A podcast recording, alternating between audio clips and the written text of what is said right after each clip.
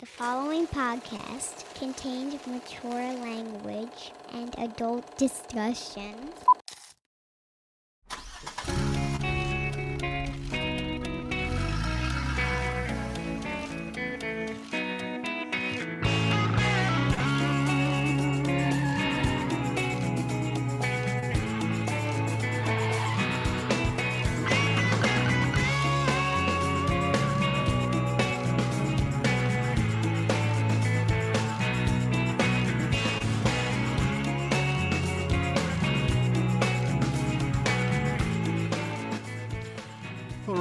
It must be Monday.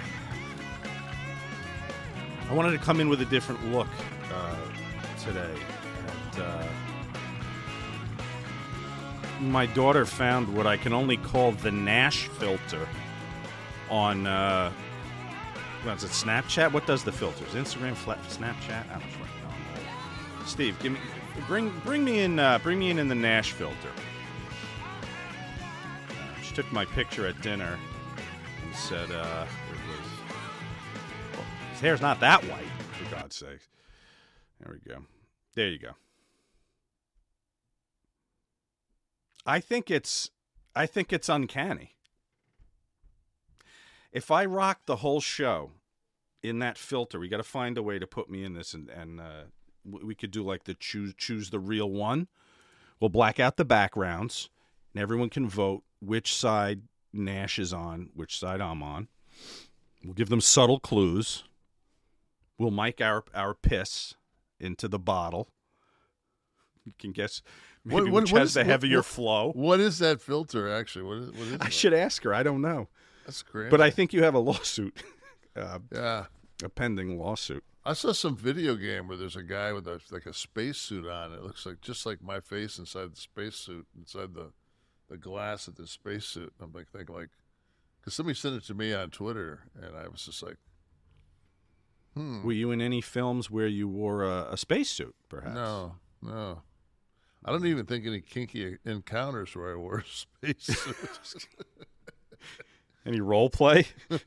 Not that I can Neil. Neil, Am- Neil Armstrong and Alien Girl.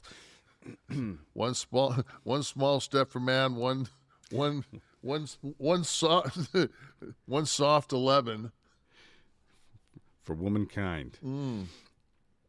Um, this is Kliq This, the Kevin Nash podcast. I'm Sean. He's Kevin. If you're looking for something else, you didn't find it. Maybe it's somewhere else on the dial.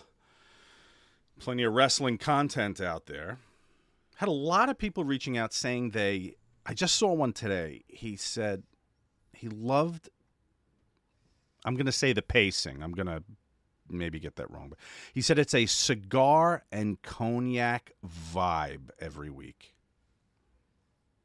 I'll take that. i'll take that as opposed to like two guys that might go like um uh uh um uh uh what uh I don't know what they were listening to. I yeah don't think it was our show though. well There is more feedback. Uh, Cephalou63 said, I enjoyed this show. I always thought Nash was arrogant. But getting to see him with his guard down shows that he was working. It's nice to see guys like that. god forbid I, I think he means that the arrogance was a work. No, I, I, I, I I always said that. I said, you know, like, God, man, like, it's like the whole vanilla midget, vanilla midgets thing. Like, you can only get away with that if you're a seven foot guy. So you say it, and then of course everybody, nobody else, like, what you're basically saying is, I'm, I'm, I'm playing a heel right now, and I'm going to go and, and basically take the average male that's five foot nine and say that that's just genetically just just sewer water. Yeah. And then what? So how many? I mean, so everybody six six and above is going to be like, yeah, I, I see where Nash is coming from. all, all eleven people. So I used to always love when I'd walk through the airport and it'd be that guy that'd come up with you. And, you know, he'd actually be traveling with that one of those shirts on that had his name with a round circle, like he just got off, got done welding or something. The pipe fitters union yeah. outfit. And he'd walk up and he'd go, "Hey man, uh, how tall are you?" I'd say six ten. What you weigh? About three oh five.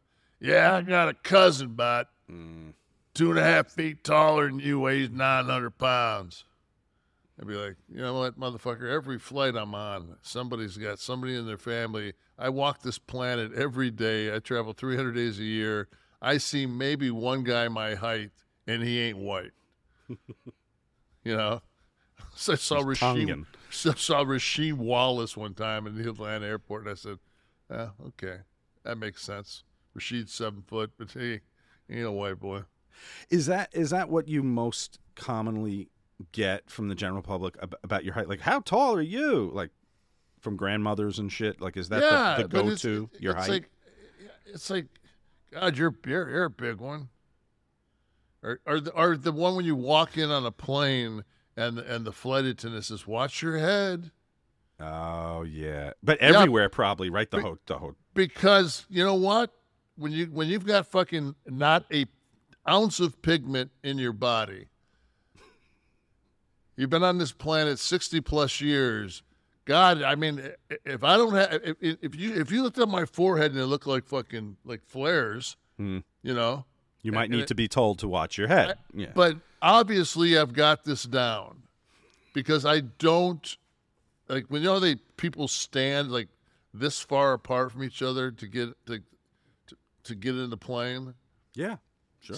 and then there's always that that bottleneck because there's always some flight attendants that because she's you know she's the flight attendant.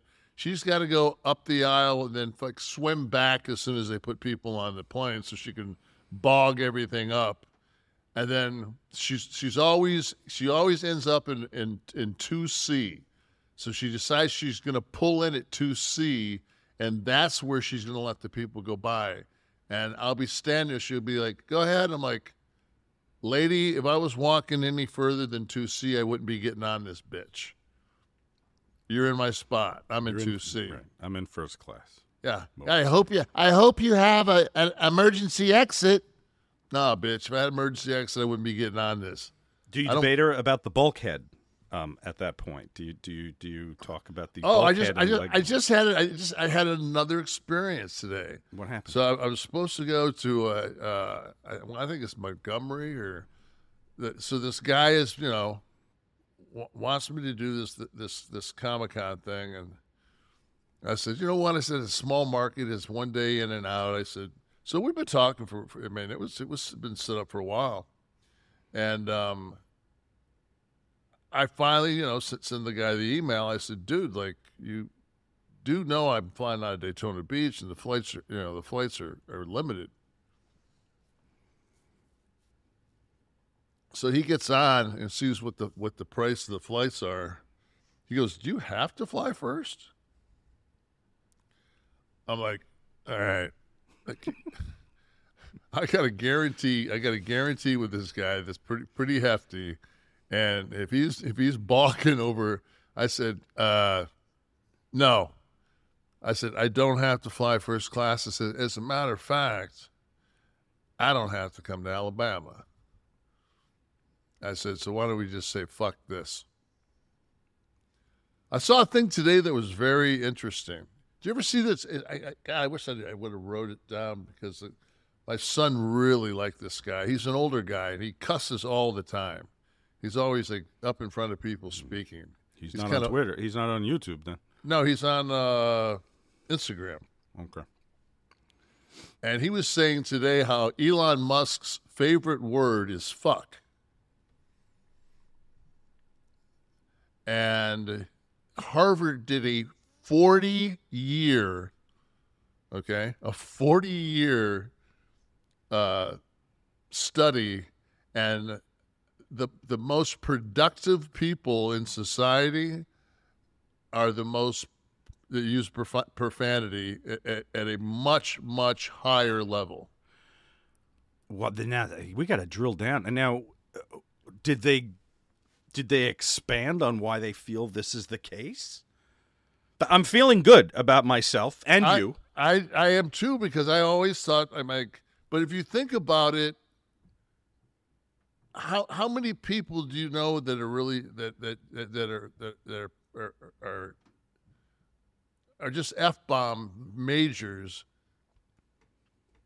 That I mean that are very very few of them are like, you know. I don't know. I could see some of the chicken wing militia crowd out in the in the hills uh, playing with their guns, maybe being a little foul mouthed. But they they're they're they're not going to. It's not going to be a part of their. Um, it's not going to flow. It's going to be a pronounced "f you." Get off my effing property. It's going to be that, not. There's, there's, right. there's no Yeah. creativity. They're not using. No, you know. no. I'll have to find. I'll, I'll have that for next week. so Yeah, can- I'm. I'm gonna have to. I mean, I, I I was taking a, a uh. I was taking a deuce down the street before I made my drive today, and I came across that. And it was, you know, I had you know trying to pick up a couple of things we could talk about that might be funny, and I saw that, and I just was like, and I was just like, I, I had to watch it back. I watched it back, and I'm just like, I did hear hear that correctly. Yeah, I, I, I'm actually a little puzzled by those that are so offended by by profanity. I'm not talking about slurs or, or, or like ethnic insults. I'm talking about just the use of profanity as as as exposition, as as colorful language. I you know, I never really reprimanded my da- my oldest daughter for for using the words because I, I was very free with it too. Yeah. My little one doesn't curse. Actually, she did. She she slipped and said shit one time. Right. My wife looked down at her and she looked up. And She goes, she she was nine at the time. She looks up. She goes, "Oh, mom, I, I forgot to tell you, I started cursing yesterday." So um, she let us know. It was scheduled apparently, right. and and it was just time to begin. She said, I, that, "That's the least. That's the least uh, of my worries with my children." That, that, that f bombs fly in my house. Well, I mean, when when when Webster, when Webster actually put it in, you know, the dictionary, as you know, I mean, if Webster's going to put the put the f bomb in the dictionary, uh, I was I was watching uh, the the newest one is um, it's like the, the the word that got the most traction over the last year is gaslighting. Yeah, that was an outgrowth of uh, the last administration, and and actually the uh, the virus. There's Yeah. a lot of gaslighting accusations flying all over the place. Yeah. Not that anyone in the administration was gaslighting anyone. I'm just saying that's when I first started hearing the term a lot. So you know how we we, we always get uh, that labeled thing, you know, where you you know, well, you libtards and you this and you that, and and and you you always come across and you always say that I'm not Democratic or, nor Republican. I'm you know you you I think you kind of have like an, an independent kind of a if you could have an independent party that that that would do anything, I would say I was Exactly. independent. Right. But I mean, I'm a registered Democrat, but I voted on both sides. Right, and I and I have too, and I'm a registered Democrat. But when you have the ex-president with with Kanye and baby Hitler at his Thanksgiving, uh, his Thanksgiving uh, dinner, I'm like, you see, like, But but he he released a statement. He he he said he was tricked. he didn't know who the guy was. He was tricked by Kanye. And don't you hate when you invite someone over your over your house for a holiday dinner who's as level-headed and sane as Kanye West? Who's lost a over? oh, Who in the last month has lost a billion dollars. A billion dollars. and they pull some crap like that and bring Ah. a friend. There he is. God, you're talking about pick a hand. I was gonna say which one? Whoa, man, that guy. Tell, tell me that guy in the middle had been on the wrong end of a blowjob. I thought you were going to go with stuffed in a locker in high school, but Oh. yeah, a little Ned Beatty, maybe. Uh, Yeah, I just I hate when that. Happens. So that's the whole thing. So if, if, if you're if you're gonna have if you're gonna have people that um and and, and the, the that dude like he's a, a Holocaust denier. Um, they've all been anti-Semitic. Trump has already pointed out the fact that there were fine people on both sides. So if if I if I have to align myself with that party and go Right. by with I auto, automatically have to go the other way. On just on just that function alone of Mm-hmm. if, if you allow or believe in any of those things, you know, I mean, they had things about like Trump saying um, he's got black guys counting his money. He'd, he'd much rather, it drives him crazy. Um, he'd much rather have a guy with a yarmulke counting his money any day. That and and he says, no, I never said that. And then there's like the thing. It's, it, and he said in, in 1999 in Playboy magazine, as he's quoted as, "I probably said that." Well, that was it. Was a different time, like the Jerry Jones photo from 1954. What was the date on that? It was different time in 1999. I yeah, well, that, and I, I I don't know about that because when I went over to uh, to, to uh, Europe and, and, and went through Dachau, I, I think that was 80. So uh, I don't know. I, I don't rem- I, I don't remember like coming out of there and going, "Hey man, let's do shots." Yeah. What, what wasn't uh, wasn't far enough away. No dist, not enough distance. Joe Jesus. Wilson, ninety five twenty nine. Waking up with Kliq This and my breakfast of champions, caffeine, nicotine, and THC. Great day, gentlemen. There's uh So what do you need to? What do you? I don't get the the nicotine if you're smoking weed. What do you just do? You got a, just a, an absolute tar deficiency? The lungs are a little too clear after your joint. Yeah, but you know what? Now you know he may be ingesting the THC in a different way. He may not be smoking. I can't see anybody that smokes cigarettes not smoking weed. Right. I can't see him going. You know what? I'm going to go ahead with the tincture on the THC because it really it really affects the menthol. Well, the, a bong a bong hit, maybe the, the uh, little water pipe action wouldn't. I was uh, a I was I was I was a wake and bake bong guy.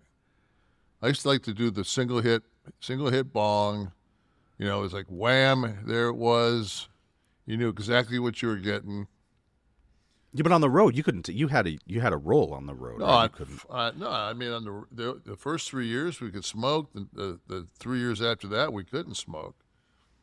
WWE had the no steroid, no marijuana, no. But how did you? But so you you could travel with a bong? No, I'm just talking about college. Oh, oh, oh, oh, yeah. No, but I'm saying on the road on the road in in wrestling, you'd have to roll, right? You couldn't. Uh, Yeah, you had to use papers. or you you know ghetto it and do it. Make take a soda can and make a little pip. I did. Yeah. I was at a. I was down the shore at a party one time, and uh, we we were without uh, sufficient um, accoutrement, and so this one of my buddy's girls uh, cut a peach in half, popped the pit out, packed the goddamn peach hole, and jammed a straw from the bottom. So the it, it, it was it was it was just a peach bong. One of my favorite people to, to hang out with on the road, and I've never got uh, that much of a chance to, but it's it's a guy, you know, you know Chris Masters, Mm-hmm. the Master Lock, and um, we were in signing somewhere in Jersey, and he he did that with an with an apple. He made a pipe out of an apple, and guess it's a thing. and, and he and I got whacked, and ended up at Lookers. Ended up at Lookers drinking Coronas, and I mean, it's just it was one of those like like a, it was like a like good signing, like a couple hours. We, we we went up to the room. We got we got baked, got got our bags, went to Lookers, and then went over to, to Newark and flew out. I guess you. I said I heard liquor lookers. I guess you were here, Yes. up my way. Um, there, there you go. That's the you can we can we'll print the. Uh... What companies would you want to work for? Just Capital is a nonprofit that tracks which companies are a force for good. Companies like Bank of America, which just earned the prestigious Just Capital 2024 seal. Bank of America is ranked number one in the banking industry and number one for their ongoing commitment to workers, offering best in class benefits, including a minimum wage of $25 an hour by 2025. Visit justcapital.com to learn how a just business is a better business. Furnished by Just Capital. The actual uh, directions for anyone that would like it. Uh, Will Verna, 2847, was literally resurfacing ice in Boston when Kev made the Zamboni comment. Swerved a bit and had to share. Always a great show, fellas. I have so many questions for him about the Zamboni. It's it's very hypnotic when you go to a, a hockey game and you know, you're eating your nachos or your beer, whatever you just got, and you they just and you watch And the, the thing pattern. is, you you won't you know you won't t- you won't even look at the person next to you. you this is a, this is a conversation while the Zamboni's on. Like, that. so I was talking to, and you're not doing this. You're No. doing this.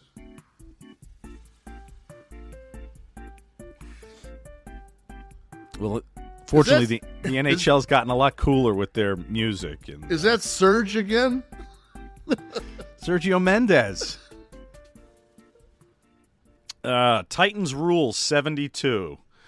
F the haters. Don't change anything about the show or its format. Best thing going today. I think so. I think so. There's places you can go for the armbar. I told you this last week. It's not getting Whatever happened to the Brazil '66? What is that? It was Serge Menendez. He was. Uh, The t- uh, the uh, the, remember the Brazil '66? It was like that same kind of. Uh, yeah. Okay. So. area.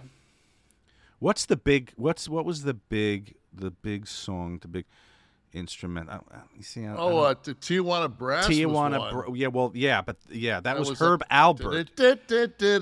Yeah. That was always like the, the dating game and, and all those. Herb Alpert and the Tijuana Brass, right? Wasn't that? Uh, Wasn't that?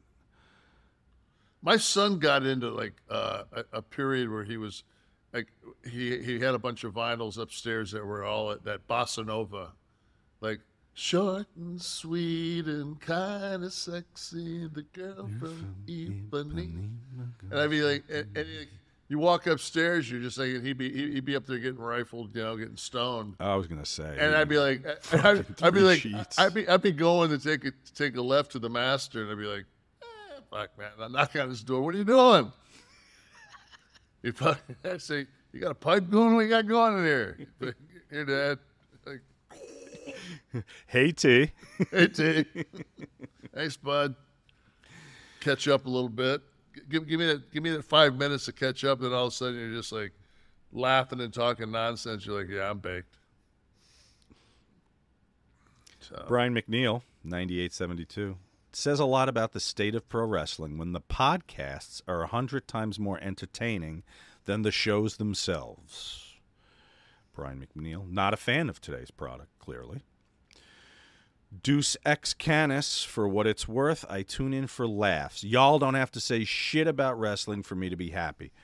Seems to be the vibe this week. Tyler Mangay, Manguy, Lee Marvin looked like he could have been a problem. We didn't mention Lee Marvin when we talked about how Hollywood's leading men had an element of danger to them. especially if he would have came at you and said, "Listen, man, we, we can do this two ways. We can either go at it with fists, or I'll sing a couple of songs from Paint Your From Wagon." Paint Your Wagon. Was that whole goddamn thing just just a huge? I think That's a rib, right? the the writers, directors, producers, they all stopped in T's room that day with you. Yeah, I when they heard the music. when they, when they decide, hey, you know what, fucking Clint Eastwood can sing. Let's, let's put him in Yeah. that bitch. Oh God, and Clint went right along. I, I would love to. Do you know what's an un- unbelievable song in that movie? Is when when the guy he's he's he's got the, the tent in the background of him. You know, the the, the the prospector, the big heavy canvas tent. He looks out. He goes, he starts. He goes, They call the wind Mariah, Mariah, Mariah. They call the wind Mariah. And the guys are walking by going, mm-hmm. It's just like, what the fuck? That was just your audition for Hadestown, by the way. We're I gonna- just we're gonna threw it out there, man. Just isolate try, that and send trying it to to get your some agent. work. Maybe they'll fly me first class. Did you um did you catch uh, Survivor Series the uh, the War Games match? I, I I've watched bits and pieces of it, Mm-hmm. and it's it, it looks brutal. I mean, I, I just haven't had the time uh, because I had to I had to watch Dead to Me first. All three seasons? yeah, I had to rifle through Dead to Me first. Um, so I had to. Uh, uh, my, my wife would, would would come down like seven o'clock in the morning. She's like, "Really?" Like, Oh wait, you were still watching at seven. Oh fuck yeah! You know, I, I I'll do a season in a year. I mean, in a night. I'm In a sorry, night, in, a, yeah. in a year. Yeah. I'll do a season in a night. She, so she didn't watch it with you. She watched the first two. It's uh, you know, it's, it's that's a little too soon. Oh, with the yeah some theme, themes. Yeah, in some there, of yeah, some of this shit's pretty. I mean, just Well, I thought it was interesting that uh, Triple H called the, uh, you know, he spoke at the press conference after the event, and uh, first of all, they did the event did great. It was, uh, it was actually the highest grossing Survivor Series ever, um, and uh, and the most viewed. So the money and the the money in the miles, the money in the eyeballs. Um, it was a sellout. I guess there was like fifteen thousand in attendance, but. Um, they they were talking to him about if they'll see more of those gimmick matches in the future and he was he was undecided which I thought was interesting because the the old philosophy the old pay-per-view philosophy right was was stack the cards you, you, only got unless it was Right. a house show you got a cage at a house show for a blow off with Hogan or whatever but the big shit like that that you But see, at to me, like that was there. There was something like War Games was. I thought one of the cooler WCW, you know, Crockett type. War Games was. War Games is what Bunkhouse uh, Stampede should have been. should have been I loved War Games. I was going to ask you working things like that. Uh, I, well, take take a cage first. Forget about war games. Um, working a cage. Did you mind because the match changes, right? It becomes about at a certain point. It becomes about the tease for the last half of it, right? You you're just working the cage. Um, I, I, easy always- night or Oh, more difficult God, because no, no, way No. easier, way easier. oh, right, way easier. Okay. way easier because as soon it's, it's always it's it's it's the uh, Jake Roberts psychology of you know the guy, you go to get the cage guy blocks it boom you go to give him he blocks it then you go out away from it and so it's it's, it's working for that that first time somebody goes into the cage Mm-hmm.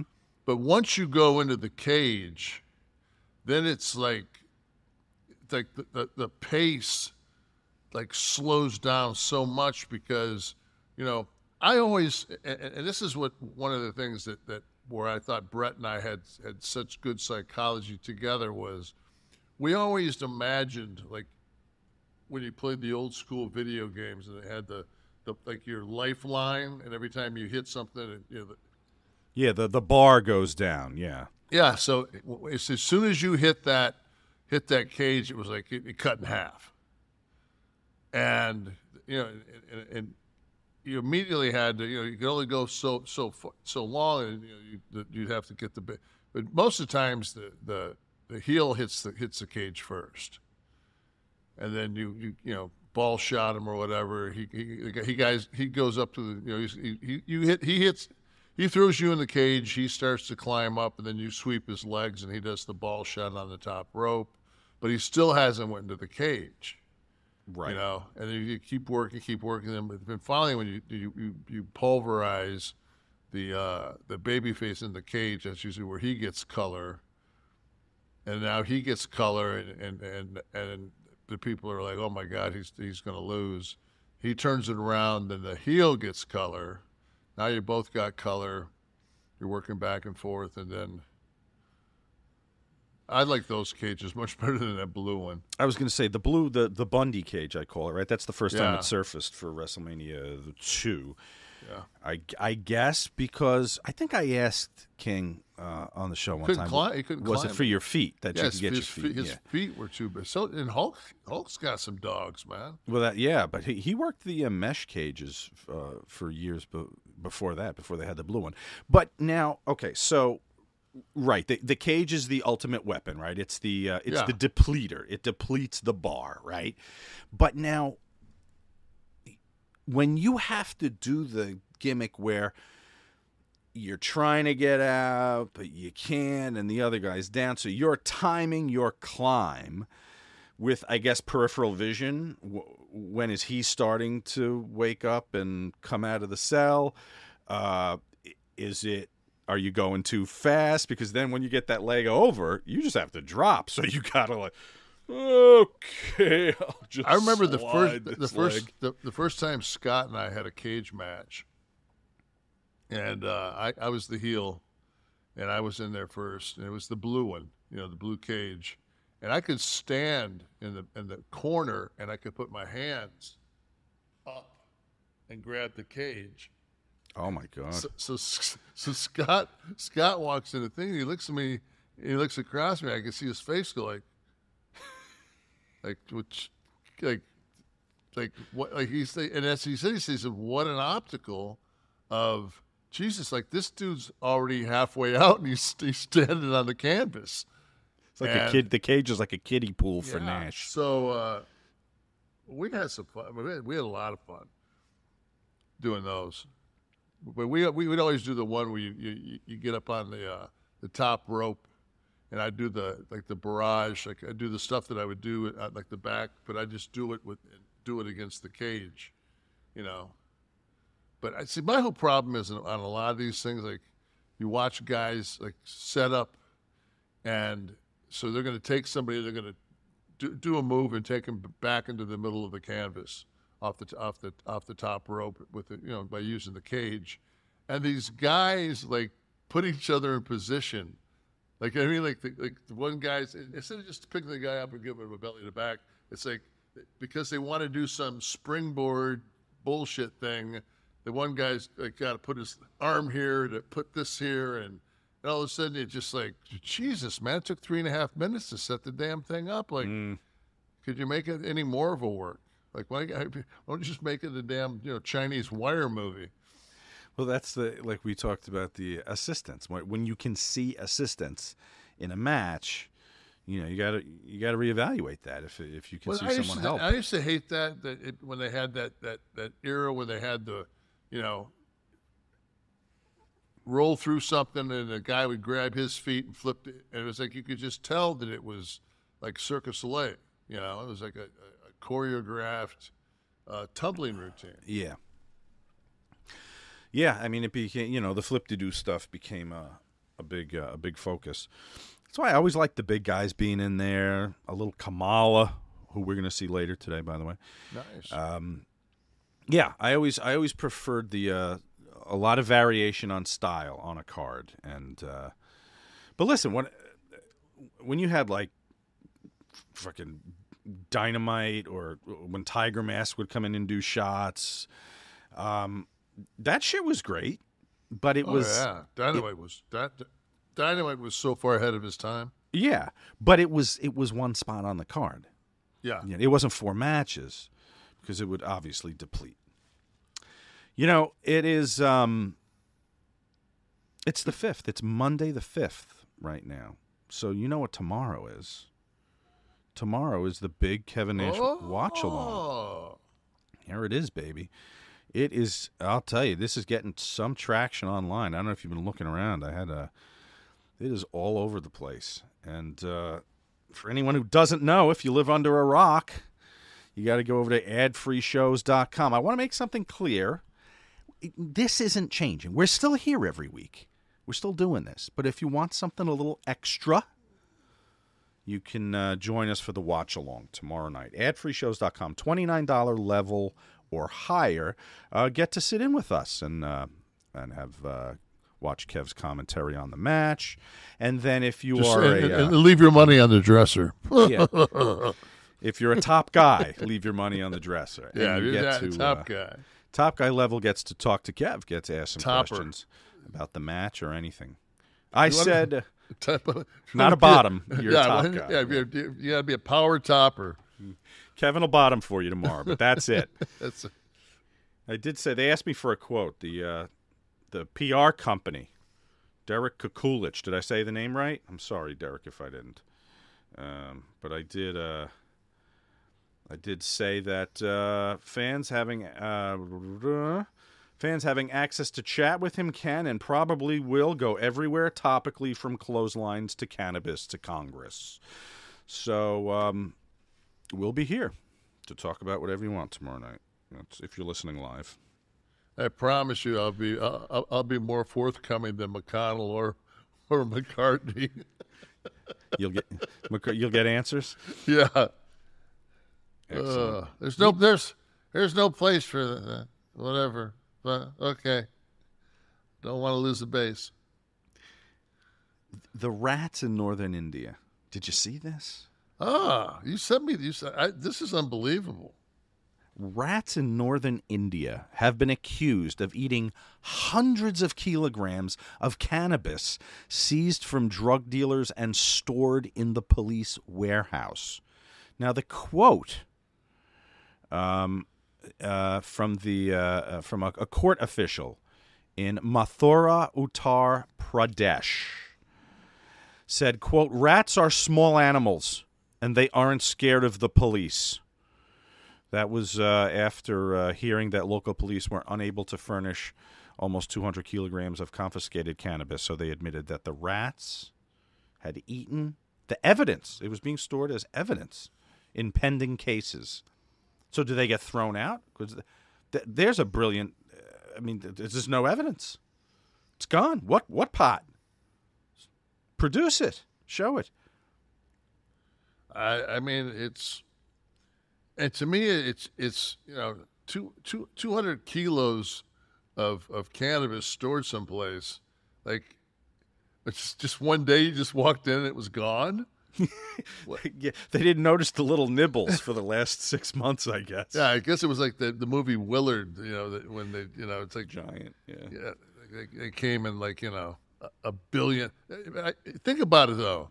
If everybody in India's got like say hundred rats per per person, shit, that'd be like a half hour to take to, to eat. There's Yeah, it was like a frenzy when word got out. I, I've been to, I've been to India a couple of times, and it's uh, it's uh, it's different.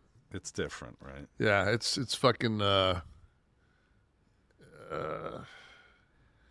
Is there Blade- an aroma? Is there an aroma? Oh, jeez, we and, and uh, they've they, they've changed the names of it, but, but back in the day, it was it was it was called Calcutta, and um, we landed there, and the odor in that airport is if you could buy. I, I I'm sure that the closest thing that, that, that anybody would be able to come up with was probably uh, if they were in the World War uh, One, if they were in the trenches and they got hit with mustard gas. Yeah. I mean, and it's one of those things too where if you, you know, you take a shower and you wash your hair and like water trickles down and it gets your mouth, you spit it out. Uh huh. If you're in India, fucked. Yeah. You'll be shitting blood in fucking twelve hours. If you ingest the water. Oh the- my god, unbelievable! Well, and the septic systems are not are non-existent, oh, they right? So no, they just they, they so they have these slots that come out of apartments, and these slots go into these these troughs, the troughs. and the yeah. tr- and then there's these, these old women with these like looks like boat oars that like basically moving it along. yeah, move it along down to the, move it along down to the Ganges where fucking they they they, they dump fucking they're they're burning bodies at one end, they're dumping fucking uh, feces in the other, and washing the clothes in the middle. And you got to go out and job to Tiger Jeet Singh. Yeah. Good times. Good times. You know what's going to be a good time this summer, July 25th, 2023. If anyone knows anyone with a birthday in uh, next summer, a fine piece of uh, of reading material uh, is coming. It is. Uh, we finally have the street date Oh, I saw I saw that today. for Todd is God. I agreed to have my name 83% of Todd's on the cover. Everything's a negotiation, Kevin Nash, as you as you know full well.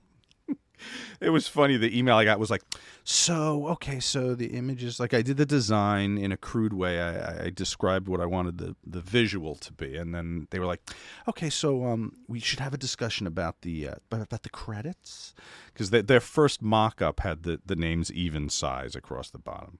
But listen, I, it's first person. It's the the title is how I created ECW. So it's it should be larger. So, but then you got to come no, up with the number. Not not not per, not particularly. I mean, it's well, it's Todd is God, the authorized story of how I created Extreme Championship Wrestling. So at least my name is larger than Terry Funk's, which I never thought I'd be able to say in my life, but it is.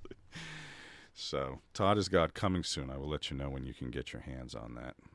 And so while we're talking about gifts, Kev, I know you're going to head down to the uh, the premium outlets at uh, Vineland in uh, Orlando. I love that outlet, by the way. I just discovered that this year.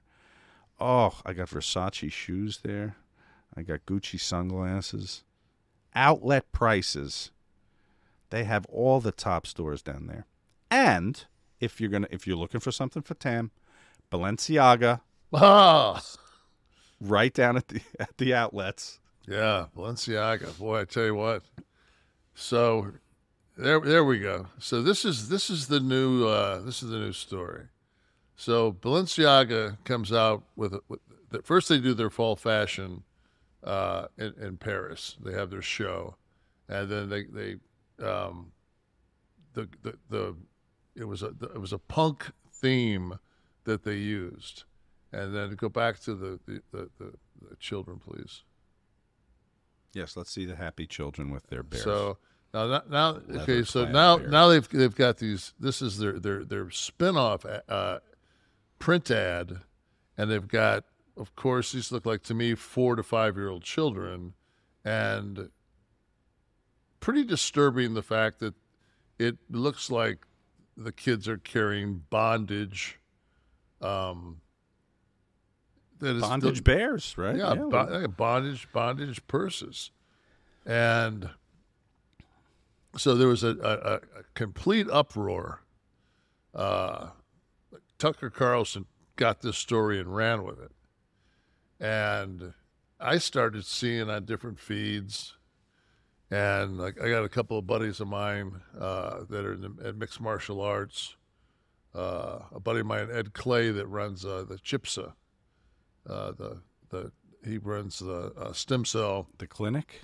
Yeah, he runs he runs the, the, the clinic down in Tijuana that, that I got stem cell at, and he was and he's he's pissed about it, and and, and rightfully so. You know, like he, he's looking at it as you know, and then the, there's the, an, there's another ad that has what they det- they determine as documents, but one of the documents is a uh, uh, a court. Uh, it's a, it's a- it references the court decision. Um, what was it called? it's um I'll have it up in a second. This is the part that everyone loves when we go. Uh, okay, Ashcroft versus free speech. yes, and it's basically it's it's pro pro pedophilia. So I, I, I don't I don't know many people on this on this planet that that are, pro pedophilia in any form or fashion, and so Balenciaga goes and on on the 25th of November they file a lawsuit against the people that that that did this this this The ad uh, agency. yeah. yeah, they, they, went after the agency, and the agency in return is saying that there were three people from Balenciaga that were there, that that, that, that, that it was you know that everybody was is, is pretty much intertwined in this thing. So number one, fuck Balenciaga because you're involved in it. So, so number one, fuck you. Uh, but but my whole thing is, wow. Can you imagine that you decide to have an ad campaign and you are trying to spread brand awareness and trying to get some buzz, and you've got Sean Oliver and Kevin Nash talking about Balenciaga that we would never, ever talk about. Tucker Carlson made such a big deal out of it that he made me Google it. Right. And it's like everybody fell into the trap of exactly, it was a fucking ad campaign, you morons. And what did you guys do? You gave them free you, you gave them free air, free time. You let everybody know who this is. And guess what? There are people out there that just because they don't like Tucker Carlson will go buy a bag. Mm-hmm. We'll go buy sunglasses. Well, it's just like it's like, man, you you, you got to think before you just become outraged. Because number one, when eh, when I first moved to Europe in, in the early '80s and was playing ball over there, there were naked women on on advertisements on television like it was nobody's business. Right. It's a it's a very very different culture. Now that we're we have went so far, I mean, at this point right now, it's it's I, I, I would say that we're almost like the pilgrims you know, with with with, with our, our and, and morality uh, thing. But it's, it's and it's like there's, there's there's nobody that's that's it's such a anybody that's a pedophile. But the whole thing is is it it, it becomes this this this talking point where well yeah the liberals you know they they're, they're pedophiles and they drink babies blood and it's like who fucking like who believes that and then you realize it's like, oh, like 20% of the country. Hmm. Well, as as people are indignantly, uh, I I don't I, I don't know for a fact who Tucker Carlson voted for, but I'm I'm going to guess it's the guy who said he enjoyed walking up to women and grabbing them by the pussy. Um, as as we as, as we still profess to be the uh, the the the the morale the party of family values, I guess, was the old uh, cliche that uh, people used to tease Bush about. Uh, Bush one, um, Bush number one. Um, but uh, let's be uh, let's be honest here. Well, first of all, let me go back to the ads for a minute, if we could see that. The I don't have a problem with the bears and the bondage. Okay, I kind of like that. I think they should sell them like that with those outfits.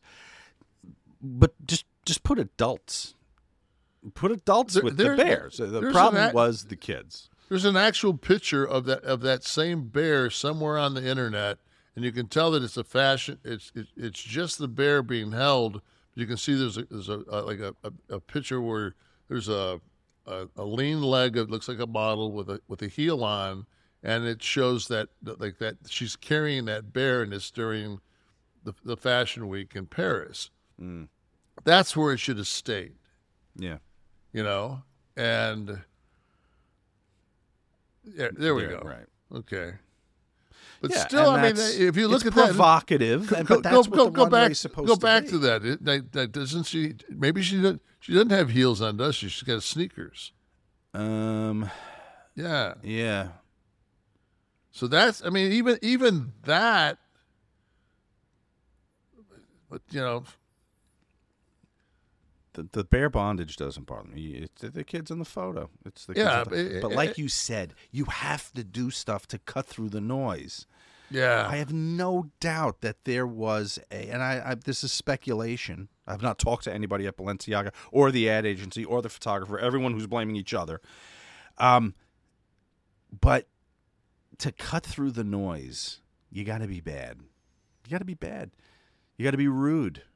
So even if it wasn't a a predetermined plan, certainly nobody raised their hand to stop it when it was being shot No, once lit, it got shot, printed, uh, photoshopped, all that shit it went right. I, I there's, to me, I- it it was absolutely planned because there's no way that that many things just you, you grab a, st- a, stack of documents and one of them the one on top just has to has to be just yeah, has to be that. Come on. yeah, that's crazy. I mean, we talked about we we talked about JFK's assassination last week.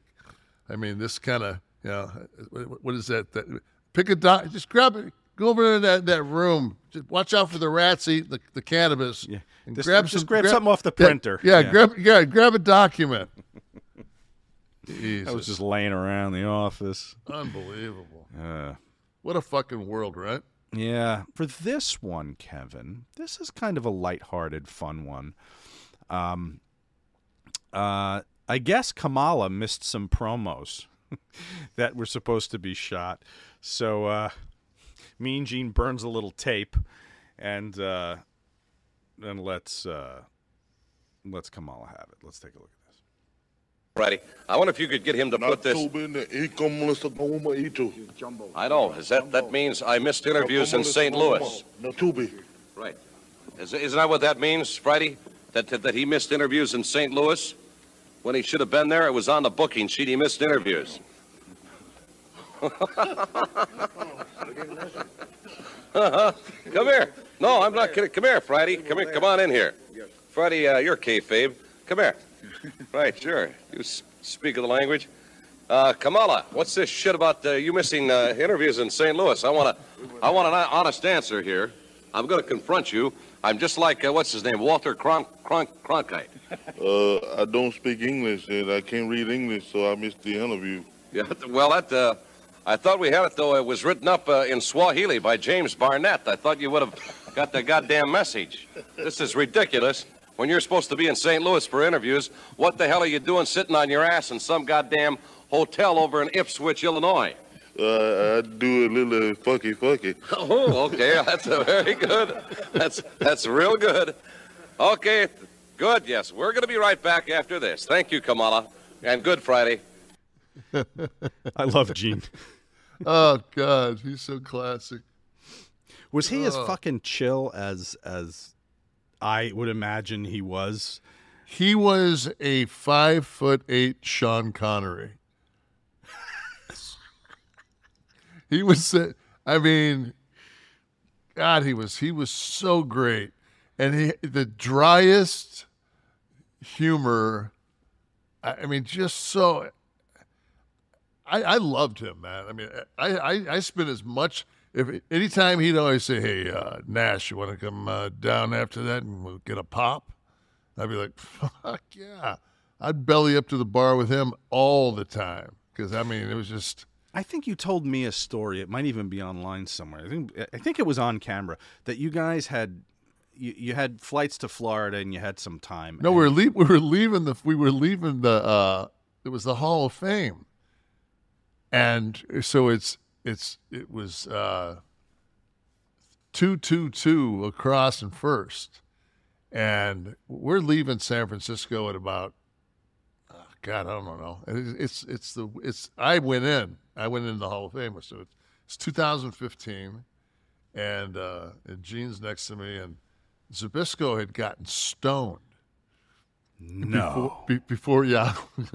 Larry had gotten stoned before he went out and did the hall of fame and of course like you you think in your mind i'll get stoned and i'll be really entertaining and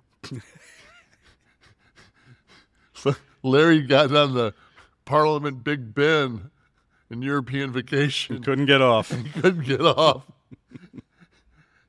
and so he come up and he, he walks by and uh, he's on he's on Gene's side. I'm I'm I'm uh, C. He's D, and then Larry's on on the other side of, of Gene in, in the aisle.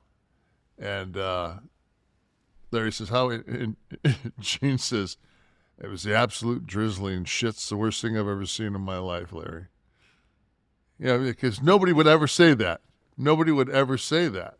You know, and Larry and, and Larry just like like looked looked at like like was waiting for Gene, and Gene just turned back to me and was talking, and we and we already had drinks. We had drinks in front of us.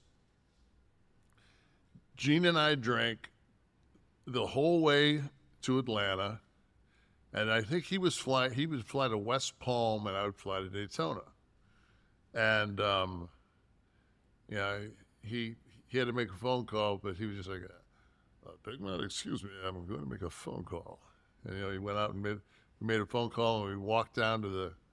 Uh, we, yeah, I still call them crown rooms, even though they're sky lounges now Mm-hmm. but back in the day, with the, they were always the crown rooms. And uh, I mean, we just we walked in there, we drank until it was like last call to you know for our flights, and we were like a gate apart. And we just, I mean, just we walked right, and I know he got on that plane and got a drink the minute because I know I did. Just Capital is a nonprofit that tracks which companies are a force for good. Companies like Bank of America, which just earned the Just Capital seal. Bank of America is ranked number one for ongoing commitment to their workers with initiatives like Sharing Success, which awarded 97% of their teammates additional compensation, nearly all in stock. This is the program's seventh consecutive year, awarding more than $4.8 billion in total. Visit justcapital.com to learn how a just business is a better business. Furnished by Just Capital. And I, I got I got into Daytona Beach. It was one of those things where I, I, I was I walked out I like walked down the, the the you know the ramp. I didn't walk down the ramp, the, took the escalator down to baggage, and uh, you're standing there, and now the whole uh, that's when it hits you like, holy fuck, like. So that was one of those ones where you you pull up and you know you, you don't have a garage door opener so you're banging on the hurricane shutter and your wife's like what the fuck are you doing like i'm fucking hammered i had to take a cab home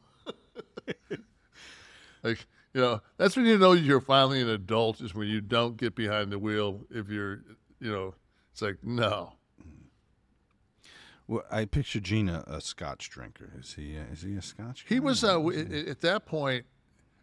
Uh, uh, uh, uh, Gene, uh, Gene was switched to vodka because he was waiting on a liver transplant or a, kid- or a kidney transplant or something. It was, yeah, just like, unbelievable. Yeah, Don't use Kliq This for medical advice, No. everybody out there. Just a disclaimer. but he was, uh, he was, he was. Kevin, I'm going to be switching a vodka while I wait on this kidney. Just made the call real quick to see if any came in, if there were any motorcycle fatalities overnight. I've got some time. I remember one time he was uh, we we- did those face to faces, and um, it was it was uh, Sean Waltman was wrestling somebody, and the, the the other guy took up way too much time, and Gene said, "Well, one two three, kid, you're breath of fresh air. We're out of time." that was the ongoing thing where Sean was a breath of fresh air. Of course, the kid, the one, two, three kids, a breath of fresh air, and we're out of time. And like he he he left shortly, like I don't know if I was there six months before he went to WCW, and they put Stan Lane in that spot. They put a couple of different people. They brought in the the, the guy that did uh, that followed Richard Dawson that committed suicide. Oh, on- Ray uh, on Combs? They brought Ray Combs in to do face to face. I think maybe Jacques Rougeau did a couple. Like nobody could. It, it just with Gene, it was Oh, like Gene was just- seamless. Yeah. You know who could have? I would have put Fink in that spot. I think he probably could have pulled it Fink would have been too, um, because it was it was too conversational, and Fink was too. It was. It, it was so funny because you know you're, you're basically like, like we are is how how it looked, you know, the two the two shot. Yeah, with, yeah, I- With, with, with different backgrounds, and you know, so it looked like you there, you were somewhere else, and of course Gene was at the uh, control center. But you were basically with a fucking piping and a and a and a, thing, a, a cloth between you. And anytime like somebody would just lambaste you, you'd go "fuck you." Like, like there's no way. It's like no, you ain't like no. Like you get the guy would bury you. Per- Perfect would always do that. Kurt would be like, he'd bury Kurt, and Kurt would go, ah, suck my dick, use that, and they'd be like, okay. You have a funny one. Uh, it's uh, it's not an outtake. They used it. Um, I forget the reference you made, but you uh, it was you and Brett doing doing one together, and you cracked him up with with some ref. You know, because Brett's always like this. Yeah. But you cracked him up with something, and he broke, and he laughed. I'm gonna find it for next week.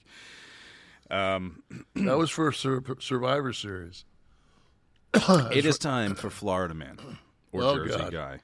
It is I'm- time for I'm you to doing- continue to defend your record as you get your uh, emphysema going over there. Jack Klugman, suddenly my co-host. Um, all right, here two headlines, real headlines. One from the uh, fair state of Florida, and one from up here in Jersey. Man arrested after reportedly burglarizing home of families attending funerals. If you need a new level of low, folks, you have it. And man charged with threatening to shoot his neighbor for farting in front of his house. So, man arrested after reportedly burglarizing home. I'm going to go with Florida man for, for shooting somebody for farting because Florida man wouldn't be smart enough to look at the obituaries to to coincide with uh, the houses that would be empty. We got you this week. Wow.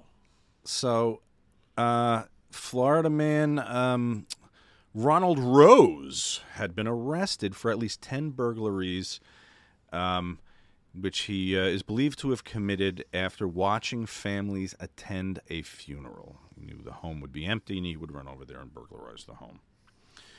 Uh, let's see. Do I have a city here? He's West too, so he's he's Volusia County. Okay, yeah. Could be. I think Orlando. This might have been Orlando. Yeah. Okay. And uh, and then uh, our friend. Uh, let's see here.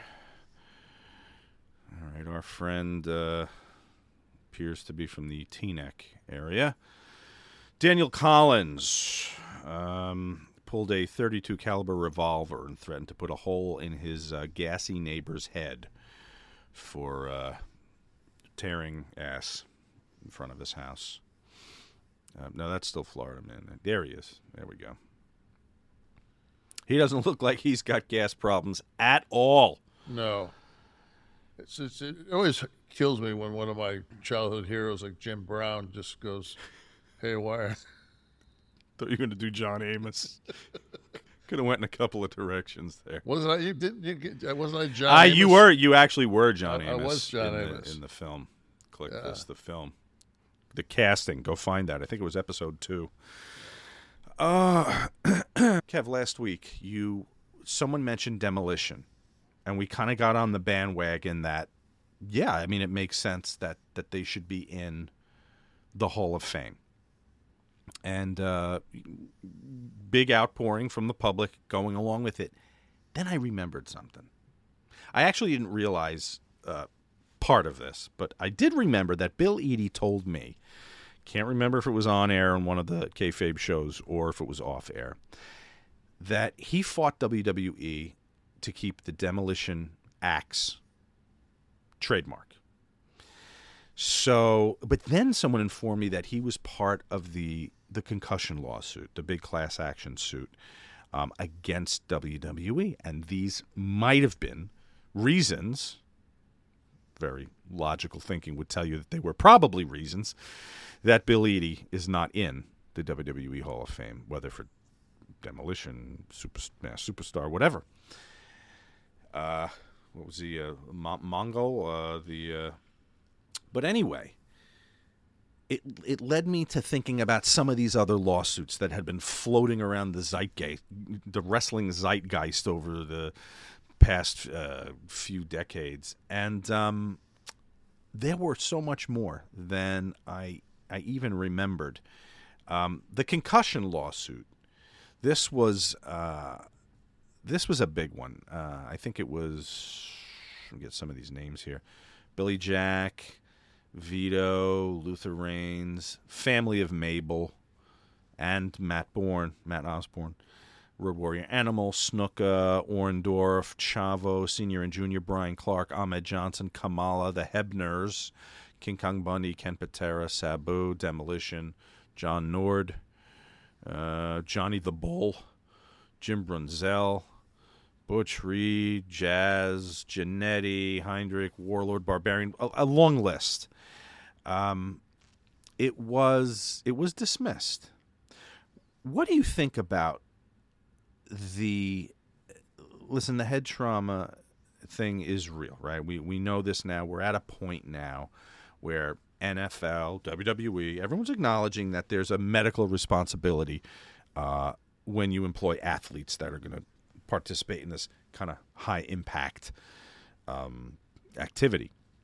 But so many of these issues, specifically the concussions, happened years, in some cases, that people were talking about decades before any of the CTE stuff was really uh, probed and prodded. So, can they be held responsible for something as a company? I mean, Well, I- NFL or WWE that nobody was aware of. I would look at it this way, okay? So I I would say that if you broke in at at in in the WWE, like if you went through their system and went through it never took a bump anywhere else. And then when you when your career was over with the WWE, you found out that you had CTE or had some kind of traumatic brain injury or, or you would have a maybe a case. But since everybody on that list was from disparate territories and yeah, I, I know for a fact the first time that I, I went down to the wrestling ring, and uh, you know they, they do the the first one where you pay, you back then you used to, you used to pay fifteen hundred dollars, and they would make you do five hundred squats, five hundred step ups, you know push ups, sit ups, and then they'd make you run the ropes, and then they bring some shooters in there to sugar you. for for what purpose? just to, to fucking run you off. So they could just, you know, they get twelve guys down there, take your fifteen hundred bucks, and then nobody'd show up the next next Monday for class. oh, wrestling schools. Yeah, wrestling school. Oh, oh, okay, sure. Yeah, yeah, yeah. Yeah, but so I, I, I was, you know, of course, I I show up Monday down to this Quonset hut in Lovejoy, Georgia, and they're like nobody's there, so I call the the guy that uh, Buddy Buddy Lee. That you know, I said, hey, I said I'm, I'm down here, man, and he calls Jody, and Jody says, uh, well, who's down there? He goes, you're not going to believe it, man, the the, the big one. So they come down. I, I wait like a half hour. Somebody shows up. They and you know they, basically Jody came down and we watched some uh, some tapes and we, he just talked psychology with me. We didn't do anything the first day. And I would get I, I was working day shift, so I would get off at the Cheetah and go down to this this this school, which was probably 20 miles south of the Cheetah. And uh, but I remember when we, we when, when finally you know we started getting some some guys down there, and we would do you know like used to do what like we had maybe ten people, and you'd have two in each corner and a guy in the middle, and you'd come out and you would hip toss the guy, hip you, hip toss people, uh, or you get in a line and then arm drag ten people and get in the back of that line, and you know just you know you you, you would do arm drags and hip tosses till I mean. And, and, and we, it was a boxing ring with plywood, with carpet remnants for a padding and canvas. And I, I, remember getting my bell rung like twice the first month. You know, so if you're not smart enough to know that if you continue to do that, that you're not going. It's like the remember my my when my when my dad passed, they they, they took me down and to to, do do some uh, some boxing, and uh, I remember the first time a kid man peppered me in the face with that with that, with that boxing glove, and I was like, "Oh, wow, that fucking sucks." like, wow, I do this the rest of my life. You think that might rattle my brain a little bit? Yeah. It's like, uh, come on, guys. Yeah, I don't know why they they kind of the model that they use with this is similar. Assuming responsibility is kind of like what they do with the uh, with rehab, right? Because even if I mean, there are guys that ro- worked and smoked and snorted all over the country through the '80s, but the WWE will still cover their rehab even if their their issues were not necessarily related And they would send they to would their send- time in WWE. every January they send out a form letter that if you need you know if you need drug help that they'll they'll they'll pick up the the tab. Yeah. I guess when you when you become the biggest game in town, that's some of the some of the fallout from that. Having to kind of take responsibility for the entire wrestling industry. Well, I mean, they did swallow up all the territories anyway, and, and kind of assumed them. And but with that, they're taking responsibility for uh, for assuming the problems that came with some of those in some of those territories. I tell you I what, guess one, noble, one, of- right? one of my when when you sent me the list, Yeah. um, I I had no idea that when Hall and Nash went down and and they they didn't call us anything and basically let the people think that it was Diesel and Razor coming down. That part of that settlement that uh, the WWE won was that they had first option to buy WCW. I saw that. Yeah, I have the item here. WWF sued WCW for Kevin and Scott's portrayal of their WWE trademark gimmicks and won. Part of the settlement was that WWF had first, or WWE, had first chance to purchase WCW if it ever came up for sale. Now, let's go. Let's go into the conspiracy theory of. I was the you had a uh, bear in bondage when you came to the ring. No, I mean, but the, people say that I single-handedly destroyed WCW. Of course I did. I knew who that had, first rights to buy. To I had buy a, it. I had a back end on that thing, man. I, now it all makes sense, you idiots, doesn't it? It'll be out there. You laugh, but it'll be out there. Finger poke of doom. Oh, pay pay a million dollars for WCW. The toothpick I, I it wasn't in my notes here but i know there was an issue right with scott coming out with the toothpick on wcw television didn't have the razor chains or anything Yeah, but he he, he, Hall, but he he the- when he was the diamond stud, he had a toothpick. yeah but did, didn't they didn't he have No, to I'm do away with it No, I'm talking about when he, when he came out. When the, he debuted the same night as I did as Oz. mm-hmm So he's in WCW as as the diamond stud, and he has a toothpick. He takes the toothpick to WCW. I mean, to W- WWE, WWE to do Yeah, Razor. to, to do Razor, and then goes back. So he's already established the toothpick before he he went to to. I remember when, when McDevitt was was doing the deposition, and he would they would sit there and, and they would put and this is back like you know and they would do like slides, and you'd sit there and like who's this? And I say Scott Hall. That's not Razor Ramon.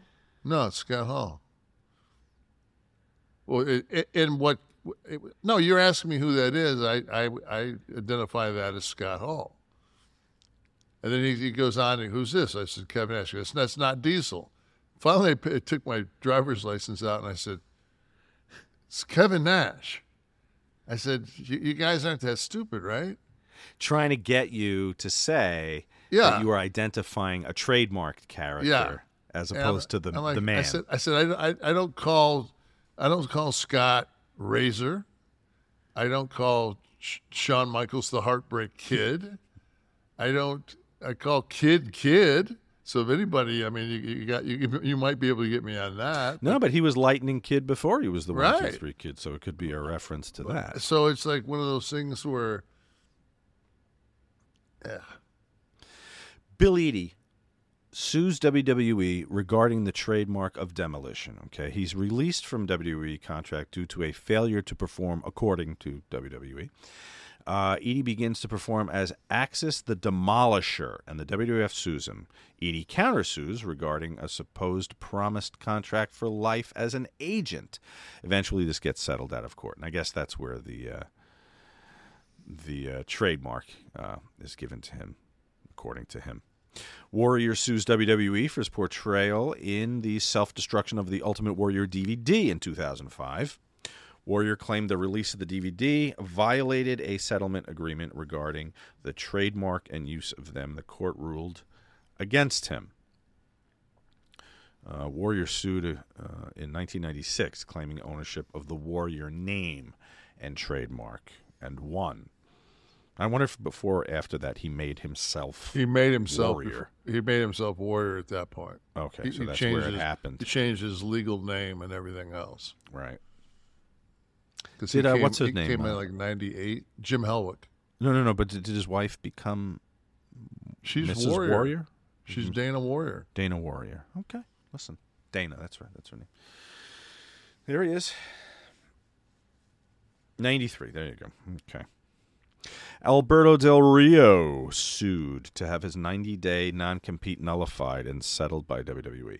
Del Rio was prevented from working in Mexico due to his non compete. See, now we get into this 1099 independent contractor non compete shit. You Yep, can't tell your plumber that he's not allowed to work on your neighbor's house next week. Nope. Um, WWE did allow him to work after reaching a deal, mainly to keep him quiet from talking about racist instances he dealt with in the company. I, I know this because we hired him right out of this to do a YouShoot. Um, and we knew there was stuff he, he could and couldn't talk about, but he was he was pretty forthcoming with, with as much as he, he could regarding his time over there. I always got along with him. I thought he was cool as hell. Yeah, like a good guy. Jesse Ventura sued Titan Sports for royalties, the DVD deals, and he won in 1991. Jesse was told, see, I gimmick infringement there. That's yours. I can't do the Jesse. That's entirely yours. Uh, he was told that um, only feature performers got royalties during his contract negotiation regarding videotape sales. Jesse finds out in November of 1991 91 that that wasn't true. He sues for 2 million and he wins $801,333 from a jury along with uh, $8600 in back pay. Vince was so mad he would go on to edit out Jesse's voice from all former broadcasts. What was the DVD deal? DVD deal for you guys? Was it a regular? Uh, I mean, it's not like a SAG thing, but Well, it was actually, I mean, it, was um, VHS when I got there. That's true. All right, so videotapes. Yeah. You got videotape money? Yeah. You did. Okay. No, we got a whole royalty thing. I get I get a breakdown uh, of every item that's that's uh, like my royalty breakdowns from uh, quarterly is is You should show that to Podcast Heat. I'd like a similar breakdown for this show. Um, Brock and WWE sued each other in 2006 for the right to wrestle. Brock wanted to wrestle, and WWE attempted to upload their non compete from his walking out of the WWE in 2004. Nine months after he walked out, Brock went to Japan to explore opportunities. WWE threatened him not to wrestle. Brock sued, stating the non compete was six years and was too long, and he needed to earn an income. Uh, it uh, it rendered uh, the judge rendered the deal dead. Uh, but a six year non compete for an independent contract. This is madness. Contractor. that's like the uh, our we can uh, terminate you for no reason whatsoever. Right, but and and then there were but- twenty but- uh, sixty four Yeah, before yeah, that. sixty four before that. 64 reasons in a WWE contract that you could be terminated for, and the 65th is basically No, for, we, or or we can terminate no you for whatever reason-. No reason whatsoever. Just get rid of you. Why the fuck would you sign that? Who I, I didn't I said no, I'm not signing this. Why bother with the 64 though? Why just have that one? We can fire you. Because see, the, the whole thing is is it, anytime somebody sends you a 835 page uh, document, you have to you have to do one of two things. You have to have the due diligence to read it yourself and make notes and everything else throughout it and then take it to your lawyer so you can say, could you check this? Because you sure as hell ain't going to give it give that that many pages to a lawyer and put him on the clock. Oh, because- forget it. yeah, Fortune. You, you'll be ten grand in the hole before you even fucking dis- determine whether or not you want to sign the thing. Get up on that mic, big dog. I want, I want to hear every word of this. So, so my thing was always this. Um, every time I, I, I, after I left the WWE and went to WCW, we just had deal memos. I do a one-page deal memo. What do you What do you put on it? Just the term, the term, We the put, money, we, the, yeah, the, how, how long, right? co- compensation, Right. and then um, the royalty the royalties uh, and merchandising was always a separate merchandising agreement that they had and then you could always you know go through that but it was basically like- travel? Would you put travel and oh yeah. on for, for, for, like first first class air for uh four star hotel luxury luxury rental cars. Yeah the only thing we the only thing scott and i were paying for was we were paying for um, gas and food. Would you get a per diem? no. Hulk did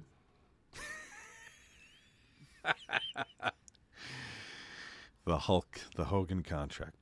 Charles Austin sued WWF for his injury in his match with the Rockers in 1990. He won twenty six point seven million. Uh, he sued that he wasn't explained the rocker dropper correctly, and the result of the move rendered him paralyzed. A jury did rule in his favor. Twenty six million. That was no joke. yeah but who cares Yeah, but who wants to take the, the Yeah. deal with the uh, ramifications of that? yeah.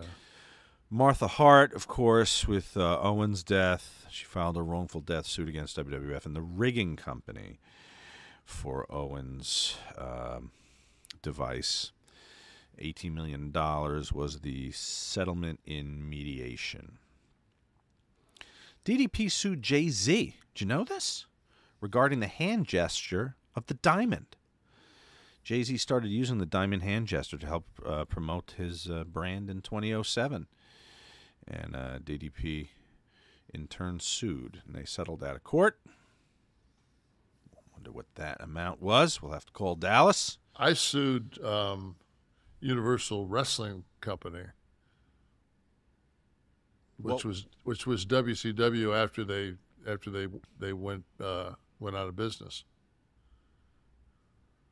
Uh, for sued them for what? I sued them for merchandise. They never paid us any merchandise. Was that after they were assumed by? WWE? Yes. So I just waited, waited, waited. I I, I, I found all kind of you know. I'd go to stores and take you know photographs and uh, and I'm talking about photographs, not off your phone. I'm talking about photographs. And I had put my case together, and the minute uh, they called me up and they said WWF has, has bought WCW. Do you want to come to Panama City and do the last show? Fuck no. And by the way, And by yeah, and by the way, John Taylor will be calling you tomorrow. Now we've it was, it was so funny. So we so we we they they do, they want to mediate first.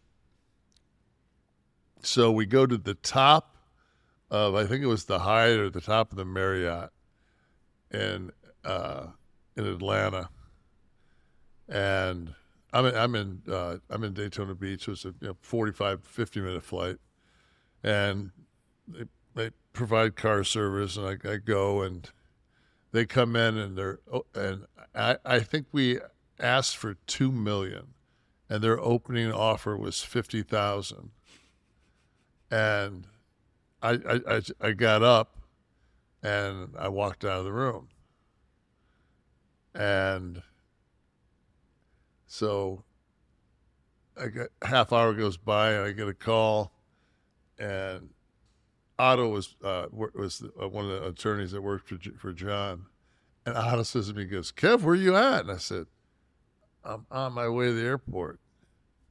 He says, What? I said, I'm on my way to the airport. He goes, Seriously? I said, No, I'm on my way to the airport. He goes, What are you doing? I said, I'm going home. I said, if they're if if my if we're at, at two million and they're open is at fifty, like like they need There's to too much to talk about. yeah, like point, we're yeah. not we're, we're not we're not getting anything done. So he says, "Well, let me go back in there. Hold on a second. I, I'm in a cab. I'm, I'm I'm on my way back to the airport. I didn't take their fucking car service. I just grabbed a cab in front of the hotel. So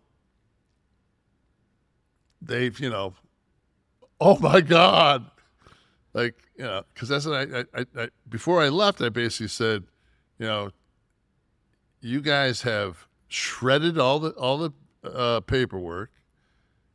Like you basically like you're you you guys are like you can call yourselves Universal Wrestling Company, but you guys are Turner, and you guys at this point they're they're, they're owned by uh, AOL. I said you're still. I mean, I said you're a Fortune 500. co- Like you guys, this isn't going to fly. And I just got up and left. And so then they, so we come back, and we go. They said, you know, what about 250? And I said, I said, do I need to leave the room again? If we're jumping by two hundreds, I have to leave another ten times. And she said, so finally, the, the lady that's in charge says to me, she goes, We're only allowed to settle up to $800,000. That's all I'm approved of. I said, Why don't we break for lunch and see if you can't get approval for more than that? So we broke for lunch. We came back, and there was a, a another offer and it was like, like I'm on a non-disclosure, so I'm not going to. right. But I, but I'll but but, but I'll I will say this that it was just like, now that is a nice that's a nice you know and more that- importantly, it's, though, it's incredible what that that extra zero does. but more importantly, you um, you got a favorable NWA merchandise deal down the road, not just for what you hadn't been paid in Oh, I mean, back royalties, but going forward. going going forward once the WWF now WWE has yeah I, I got a, I got a great I got a great deal. But they they'd always taken care of me. The Right. WWE the WWE has always taken care of me. I've never had a, any contractual problems with them whatsoever. Okay. Except that that long 500 page document, which you got Yeah. down to a single page deal memo, just by cutting out 64 reasons to fire. no, we you. just I never we, we never signed anything we just me and Paul Paul was uh, uh, uh, uh, Which time was this? When when? This is when I came back uh, the CM Punk. Uh, oh oh okay, so that was fairly recent. 'cause I just I, I knew that it wasn't gonna. I mean, I was like fifty something years old already. Yeah, you were. You know, I mean, it was like, and I just looked at Paul. I said, "We're we're, we're like best friends. You want me to go? I'll leave. I'll tell I'll tell you if if, if I don't want to do this anymore. I'll tell you. Like, why do we got to do all this other shit? If, if I'm really a 1099, Right. But yeah, I mean, he was he, he's put in a position where he has to, right? Well, uh, the yeah, but I mean, it it- was but Papa Vince was still but- running but- the deal. Laurinaitis wasn't going to get me to fucking sign anything because I just said I don't care. I just I'll just go home. Mhm. You know, that's like when they when uh, TNA put these uh, this sheet out, and you had to sign your name and the time, and they were going to fine you if, if you were late. And I would sign my name, Kevin Nash, and for the time I would put ten ninety nine. And I did it every week. And they said, you know, they pulled me aside and I said, listen, I said, if you if you look So it was like a time, like signing into the class, like the classroom. You sign in. Yeah, you had to sign in your, the time, and like there was a per, they they but they would pick up like I would have to go find the paper because I'd get there at four. You know, and you had to be there like at eleven or something. I'd get there at four o'clock, and uh, so finally I, I, I get pulled in. You know, they they want to talk to me, and Dixie says to me, I said, "Listen," I said, and I went ahead and I already printed it from from the uh, internet, and it says, you know, you you are an employee if, and the number one thing is you have to report to work at a specific time. Right. That's in the state of Florida. That's I mean, and that's where I'm signing. So I said, like I said, I'm and Dixie, you know, looked at me and I said, I'd be more than happy to sit down and talk about stock options, medical, and what, whatever else you, you you want to give me as an employee. If not, leave me the fuck alone. I'm not going to smarten anybody up to what I'm doing. Uh, only person I'm worried about is me because I'm an independent contractor. I said, and they just went like, it wasn't like I got, I got, you know, gathered everybody up in the arena like three minutes later said, hey, that you guys, by the way, they can't do that. Right. Nah, yeah. I didn't do that. Everybody else wants to, you know, be a sheep, be a sheep. That law, that lawsuit uh, happened. Raven uh, Kanyon, and Mike Sanders sued WWF regarding the independent contractor status. Uh, many wrestlers were joined, but the lawsuit states wrestlers were um, intentionally and incorrectly hired as independent contractors. The case is thrown out over the wording in the details the wrestlers were signing. When I talked to Scotty about it, I think it was it was on air in Breaking Kayfabe. I think he said that there was a statute of limitations that had expired also. So maybe that was another of the contributing factors. So it wasn't like they didn't try. And uh, I, I can't imagine that that's the only time that that's been brought to court once. I think what happens though is, is, is as soon as you like when you when you sent me the things and I saw how many times Eadie it, it, it went after the WWE, I'm like, okay, well, you got to know that as soon as you as soon as you put a lawsuit against somebody, you're you're burning that bridge. Well, yeah, you know. But guess what? If if if, if the entity no longer exists, you can sue them. I, I, I didn't see WCW having wrestling anytime soon. exactly. So there's the uh, there's the uh, the the the Nash strategy there. Yeah. Just be patient. Don't don't watch blow, it start yeah. to die on the vine. Yeah. What, what, once you realize that you, you don't need to go back over that bridge, blow it up. Right. Oh, let's see. Hogan.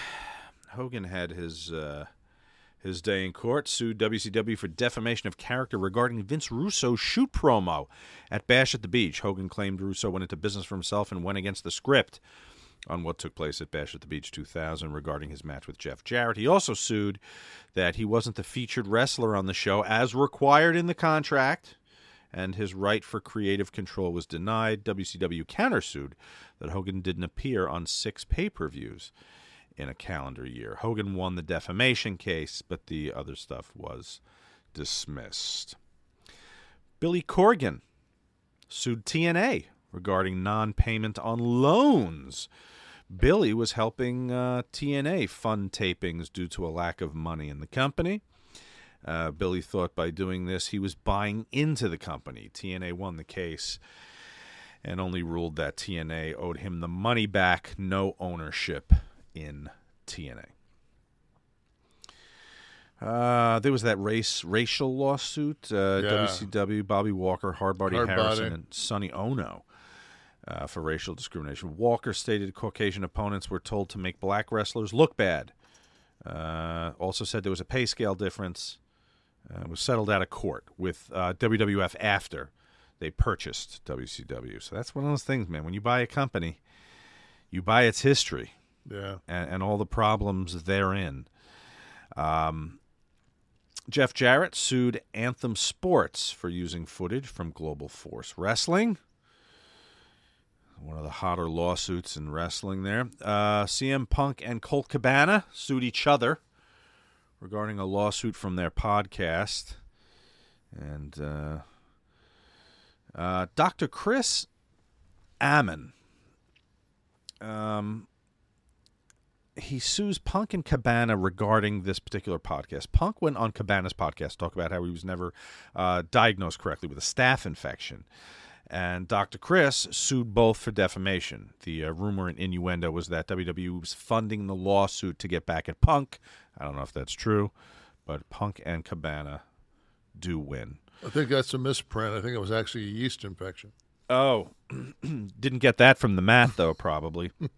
I actually want to ask you, how did you guys not get staph infections every other week with just like I remember- and scrapes Scott, on what the was it- what- filthy mattress? What was the, what was the uh, thing that that, that mats. that would go around? It was um, oh God, it was like uh, scabies. Like you, like, like there, there'd be like scabie outbreaks. You know, Yeah. I remember one time they they they, they were they were cleaning. It was down at uh, log cabin where they had the, the the- the first power plant, and they were cleaning the mats, like the canvases, Mm.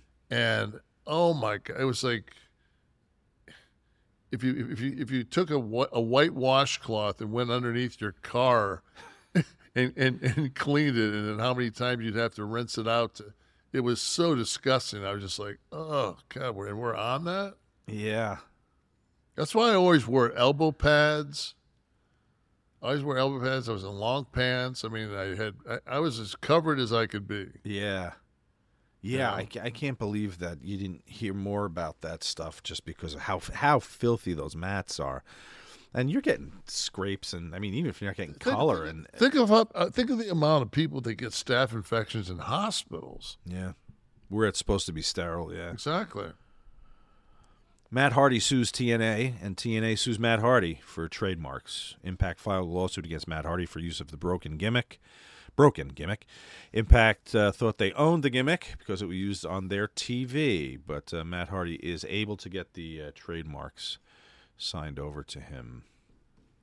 Lot- people don't know this, but Disturbed actually sued them both. The group? Yeah. Because I'm broken. Sid sues WCW's holding company after the sale uh, for his injury from early 2001. He says that he was pressured into jumping off the second rope at a WCW pay per view, uh, which would lead to his injury by Johnny Ace. He said he wasn't comfortable doing it, and Sid lost that case. Sable sues WWF. Yeah, it's funny because Dutch. I was watching uh, one of Dutch's podcasts, and Dutch said he got paid, and I was like, looking for a new uh, facial style, uh, facial hairstyle. no, I was just. I always got along with Dutch. I like Dutch.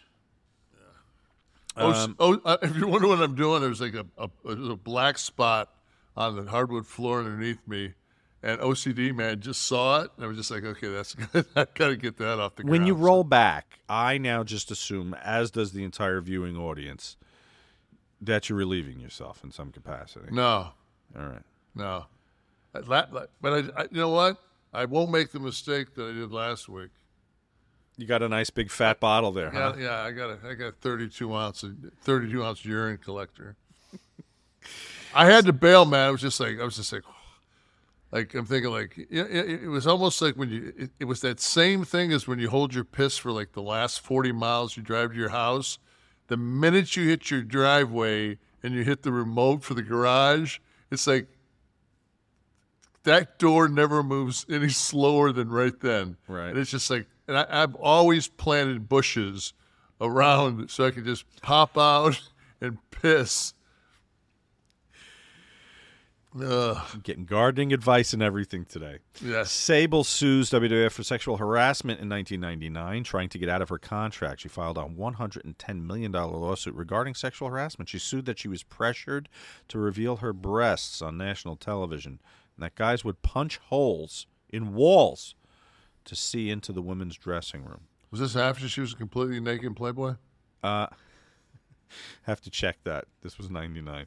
Uh, she wanted the rights to her name and also profits to future merchandise. It was settled. Nicole Okay, Bass. I have to. I, I'm- I'm looking here at the notes, and Dom and Dom put that it was um, uh, ringworm. That's what it was. It wasn't. It wasn't scabies. It was ringworm oh, that we used to get from the- spreading throughout the locker room. Okay. Nicole Bass sues WWF 120 million over sexual harassment. She claims to have been groped by the Brooklyn Brawler. Now, all right. For believability's sake, would you choose Lombardi? Welcome to Talkville, the ultimate Smallville rewatch podcast. Title Transference aired October 27, 2004. Director James Marshall, writers Todd Slavkin, Darren Swimmer. I really like this episode, and I'm surprised that you don't like it as much as you thought you did. I actually respect your opinion more than I respect my own in general.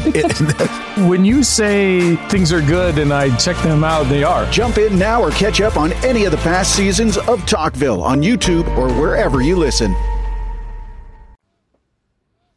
Well, Not was- you. I'm talking about No, Nicole Bass. uh, Maybe no, you. that- she's saying Lombardi chose her.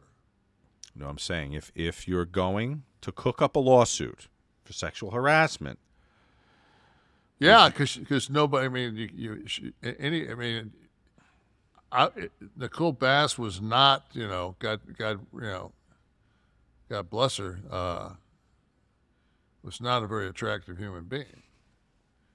So, the first, my first choice would be somebody with a with a white with a white stick with a red tip.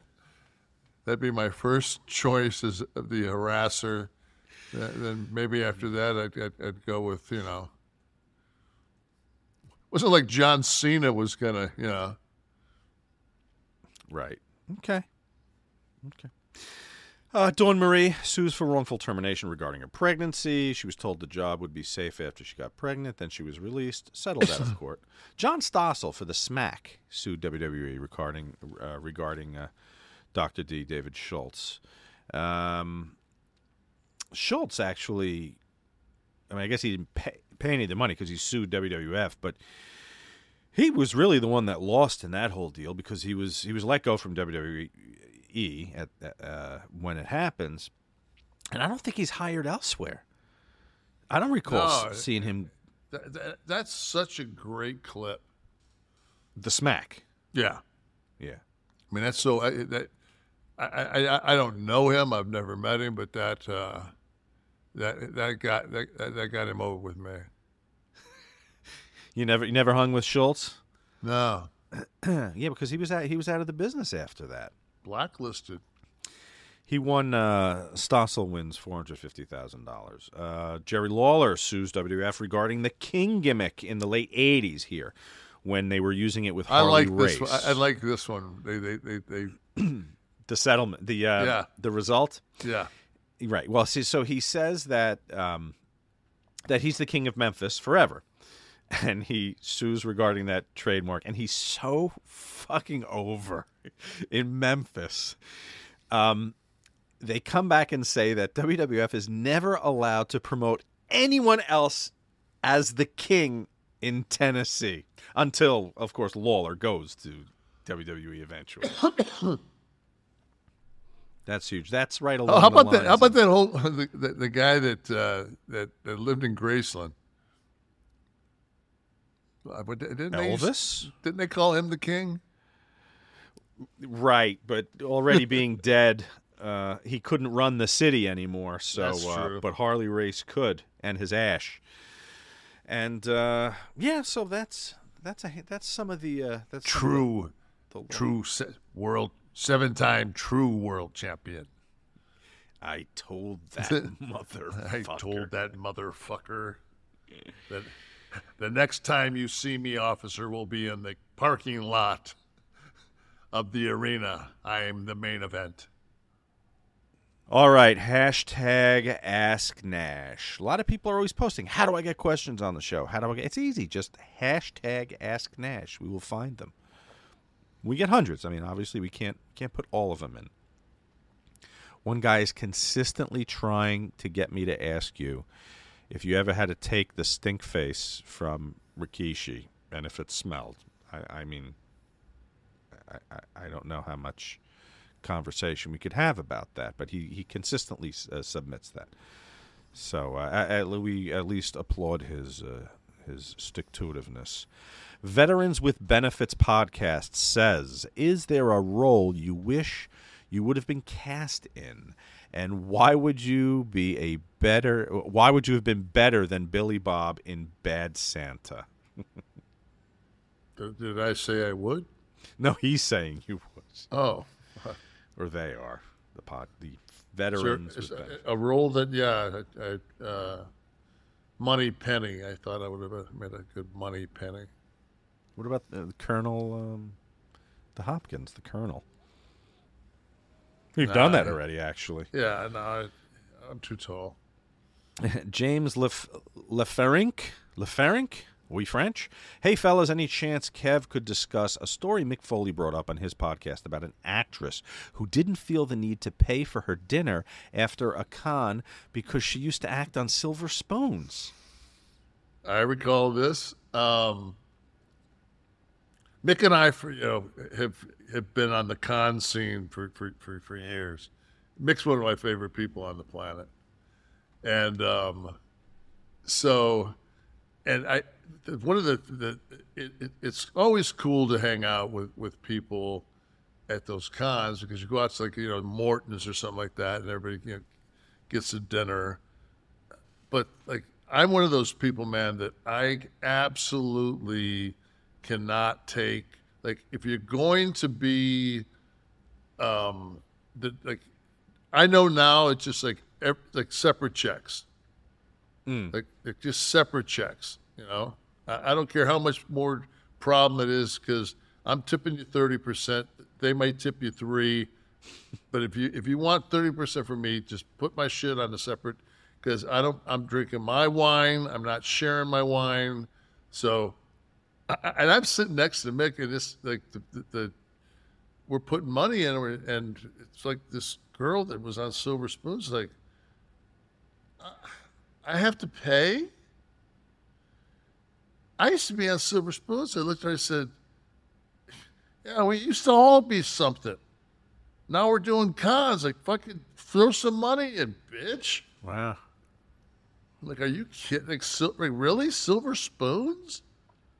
Well, and right, and when your name is the girl from Silver Spoons, I mean that's exactly. a commentary on who at the table. And I don't remember what her name was either. But now, were you a gentleman and reached over and paid her tab? Fuck no. I got pissed. I called her out. Did you really? Fuck yeah. I said, we're all somebody. Like, throw some fucking ducats on the table there, babe. The other reason she didn't want to pay because she saw that everybody else had a line all day and she didn't. She she didn't make no coin. She was going in the hole. Robert out of nowhere says, "Were you there for the uh, Je- Jeff Hardy saddest moment in TNA?" I guess referring to the uh, no condition to perform match with Sting. No. Okay. Was it there? David uh, Van Bogelen.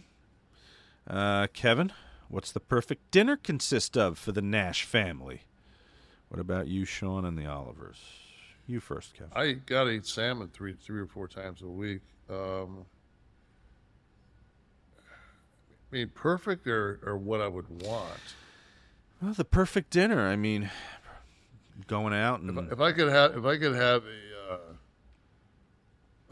a 14 ounce New York strip, rare, medium rare, no butter, no salt, a little bit of pepper, a baked sweet potato, dry, steamed green beans, and some red wine. Perfect. Lovely. How about you? Um, you know what? I, am kind of easy, so it depends. Depends where I am. Like right now, all I can think about is the Chinese food that's sitting upstairs waiting for me because this prick couldn't find my house before the show, and I had to go on air hungry. My daughter's the only one that ate, so my General Tso's chicken's calling me. But um, of course, I love a good steak. A special occasion steak at one of the finer steakhouses. Right. I don't. Um, all right, if I'm down by you, I like Shula's very much. in the uh, in the Dolphin Hotel. So I do try to hit Shula's a couple of times a year. Um, let's see, I'm going to be in Maryland over Christmas at the National Harbor, and there's a. Steve, confirm it for me. Is it the old uh, Old Hickory or uh, Old Hickory? I think it's called. That's a good steakhouse in the uh, in the Gaylord National Hotel. Um, but oh god, I had a mutton chop. You ever have mutton chop? It's oh, it was massive at um. Oh, I'm drawing a blank. Was it pork? No, it's lamb, but it's it's a massive lamb chop and uh, treated just like a steak, medium rare, and uh, yeah. So uh, what am I looking at there? Old Hickory. So Old Hickory. What the hell is the place in Manhattan famous for the mutton chop? Steve, get on there. I want you to get a picture of this mutton chop. I took it. I don't have it on, on my phone. I don't uh, accessible on my phone right now. It's like, oh my! It's like Secretariat's ball sack comes out, sizzling on your plate. Very very old establishment. Ceiling is covered in in pipes. Um, yeah. Okay. The two. Look at that. Yeah. Well, when it, give me the name. I'm drawing a blank here. Uh, zoom me out. And uh, so, if anyone goes to the establishment, I'm about to tell you, um, the you have to try the mutton chop, and uh, I enjoyed that as much as a good steak. I've never had a mutton chop in my life. Keen's, Keen's, you should have it next time you're in New York. Maybe I'll take you from mutton I don't. chop. I don't want to eat a lamb. Um, just close your eyes. Uh, tastes like steak. Uh, Kev. Manning, can you tell some history and reasons for your tattoos? Also, did you get one when T was born, or will you get a new one in tribute to him? When my father died, I got a Playboy logo in an Italian in Italian flag colors because, yeah, you guessed it, he was Italian and a Playboy. Um, my, Any tat- spe- my ta- special meaning on some of those? Well, my tattoos are both cover-ups. I had a uh, a samurai on my forearm, and my I had a like a tiger and a and a snake fighting each other. That it was like in the army we got them. So they and they were you know as my body got bigger, they were just too small. So I. I think it was 50 when I got the my new work done, and then yes, I'm I'm, I'm actually trying to find something. Uh, I'm going to put on my uh, left forearm, uh, on the top of my left forearm, for for T, because T T was a, a huge ink guy. Yeah. Yeah, T loved T loved loved that needle. So um, You got to yeah. find the right thing, man. Yeah, it's you know as I said, like right now, it's just like. It's, you know, today is is weeks. You know, it's week six, and it's just like, you know, Tamara and I had a long talk about uh, Christmas because by now we, we we start looking for because we've always had a real Christmas tree, and I brought it up about two or three weeks ago. And I had this old silver Christmas tree, like an old school silver Christmas tree, like back from it's from the '60s, and that's always upstairs. And we just said, uh, because step was one of the things we did is we like T and I would always go out with with you know as a family we go out and pick the tree, but because T and I were both so tall, we could like do a pretty like we could we could rifle through trees pretty fast. because you know we're looking at and we we and I would spin them, you know, like, ah, dead, dead dead spot in the back, dead. So, and it was, and the thing was, is you know, my, my you know my wife always wants to make everything, you know, she's like she's a she's a lady, you know, it's like everything's like you know it's got to be perfect, and it's just like like we. How can you possibly like go under a tent and pick out a tree in six minutes? Like, because we got the perfect tree, and every year it would be perfect. Even if it wasn't, we have so many ornaments and everything else, and we got like a bunch of really cool, like, uh, like she's got Swarovski crystal ornaments and all that. So she puts all those on. And me and T get to put all out. Like when he was a kid, he's got a bunch of Marvel ones, and you know, so we have Elvis and different guitars and all this. You know, and I, we just we just thought about it, and I said, man, I said I, I said, it to me, it would be too painful. And she said, no, I think it'll be okay. Then, like, I think it was the last night or the night before, she, we were watching TV, and she just looked over and she goes, I'm with you on the tree. She says, no.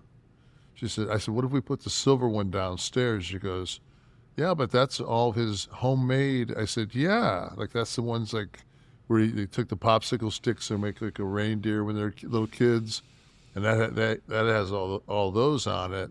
And I said, yeah, I said let's just do that. Let's just like let, let's just put that up, and uh, you know because it's it's it's you know. It, you know, I- I still want a tree because I like, I, you know, just tonight at nighttime, just to have the lights on on a tree is kind of cool.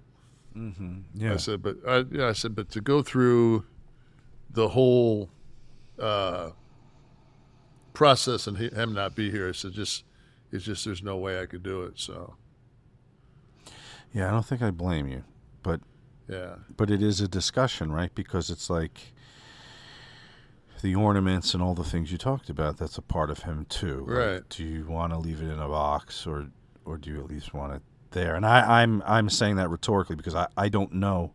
I'm not saying Well, that rhetorically because I don't when- know what I would do. Especially when you've got my first Christmas up into, you know, last like he he got he got an ornament every year, so he would now have, you know, twenty six ornaments that are going to go on the on the on the on the. Uh, and they're all Swarovski. You know, it's just like.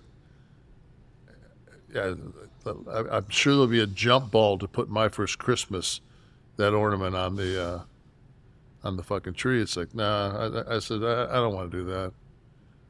So now I'm thinking maybe we should just head down to the Keys for a couple of days. You know, I was gonna say, in the times I've talked to you after, you know, a few weeks afterwards, I said, "Do, do you have any desire to just get away for a little bit, just to to wipe the slate clean?" And I, I in no way mean wipe memories away, but you're walking through, you're walking in someone's literal footsteps every Yeah, day, yeah. And getting getting a week away from that might, I don't know. Yeah, and it's it, it's weird, you know, because it's there's so many places that we that we love to go to that are all places that you know we never did anything that, that it wasn't the three of us, except Disney. Like my wife always goes to Disney with my son. I, I I've never. Like, I remember one time I went like back in our heyday, and that's back when you know people had the video cameras that were the size of a fucking suitcase. And I turned around and it's you know, there's 18 people walking behind me with these cameras, Yeah. and it was like, and it traumatized T. You know, he was just like, what What are these people? I remember one time when we lived in Arizona and we got into a mall and these people just stormed me, and I put my son up on my shoulders just to get him away from the people. Mm. And he said he remembers that, like you know. He, he used to say, "Remember we were by that Mexican restaurant? You, you, you said you even kept me on your shoulders going up the escalator." I'm thinking, yeah, that sounds some- something right that I'd fucking do. Yeah, but he had that thing about crowded spaces too, right? He hated it, man. So it was just so. Well, Ay, ay, ay. yeah, the the the first everything is going to be Yeah. these discussions: the first Christmas, the first Yeah. birthday, the first New Year's. Well, we just had the first Thanksgiving, Yeah, you did. and that was. It was what it was. You stayed home. Oh yeah. See, I would have had to get the fuck out. I think, particularly on Thanksgiving. And the thing is, you know, if you go out someplace, you're going to run into somebody that goes, "Oh, I heard," you know. It's like it- gets to the point where you've got the grieving thing kind of not in any form. I mean, you, you're you're not breaking down, but people see you break down. So you end up now you're you're going out someplace and you're comforting people. And it's like that's not cool. Mm-hmm. So just like I just assumed, like, like Tamara and I just just we just fucking spend. She goes and does her thing, like she she did Pilates this morning. I think she did acupuncture. Then she was home, and then I didn't work out today because I was too fucking sore, and um, I just kind of jotted some stuff down for this, and I watched some TV, and then we we watched like you know the, the weather got real shitty down here like three o'clock, like where it looked like there was going to be tornadoes. So I put the weather channel on. The next thing I know, it's five thirty, and you know it's get, getting ready to come down here, and it's just like I, I, I usually I, I go to the gym and I come home. I just I don't go anywhere. Mm-hmm. And, I, and I'm sleeping in his bed. I know. You know, and it's just like every morning when I wake up, I put my feet exactly where they pulled him off that bed and started his heart. And it's just like every and every morning I see that vision. I see it 15 times a day in my head, and uh, But should you maybe get out of there? no, I know why you're doing it, and I understand that. And but It's- uh, it's- it's weird If you put it on the scale, does it cause more pain? I, I think I, I think at this point right now it's like the I couldn't I couldn't be in more pain. You know, so just like I don't know, I just I, I feel like we didn't we didn't wash his blanket, so when I sleep in his bed, like I, I can smell him on the blanket. Mm-hmm. You know, so I don't know. Everybody grieves differently. I don't think there's No, of there's course. yeah, yeah, and it's just uh, I sleep with a pistol next to my bed, and I haven't had it in my mouth yet, so I'm I'm, I'm guessing I'm I'm okay. You know, I had more than one person in the business uh, reach out to me after, right after it it happened, maybe a couple of days, and say, um, "Listen, keep a close eye on him." I'm like, well, I said, I don't, I don't think he's the the type you're talking about. But I said, no, I said, no, I talked to him. He's he's he's handling, you know, as best he can. Tough situation, blah blah. blah. I had more than one person be like, keep your eye on him, stay close. Yeah. Paul Paul Paul called me, uh, Triple H called me, Uh-huh. and like his second sentence out of his mouth was, "You're not going to do anything crazy, are you?" I think people people go there right away. I think they knew how close I that you know how how much I that was you know my life. Yeah. So Well, I guess I'm supposed to ask you then. You're not going to do anything crazy, are you? I if I if I do, you'll find out. I mean, fuck. I, I mean, the last thing I'm going to do is leave my fucking wife alone. All right, good. you know, so That's the right answer. Yeah. You know, I'm still. I'm, I mean, I'm still trying to. Like this. This doesn't hurt. You know, this this having something to do on Wednesdays doesn't hurt, especially when it's, you know, like I said, I'd look across and and this was. I mean, this is something we did. So Yeah, I think about him every every time we go on air. Yeah. Still. You know, you need you just need six more podcasts in a week. Well, whatever. I'm, I actually talked to Cornette, and he, we're going to do one. We're going to do one together. It's just going to last six days. Yeah, it's just- then you'll just- take a break Wednesday morning, and we'll yeah, shoot these. we're gonna re- we're gonna do it like a fucking uh, like a four by one hundred. We're just gonna hand the baton off and just keep going day to day. Uh, much like a big wave to a surfer, I'm going to catch that laughter and tell everybody that Kliq This is a production of Butch and Sundance Media, produced in association with Podcast Heat, created by Kevin Nash, Tristan Nash, and Sean Oliver. Producer Steve Kaufman. Graphics by Dominic D'Angelo. Title sequence and audio edit by Wesley Burleson. Theme song by Dale Oliver. Technical research by Kevin uh, Tristan Nash. Copyright 2022 Butch and Sundance Media. Kev, we going to do another? Uh, well, I think tomorrow we're gonna do we're gonna talk a little Starcade.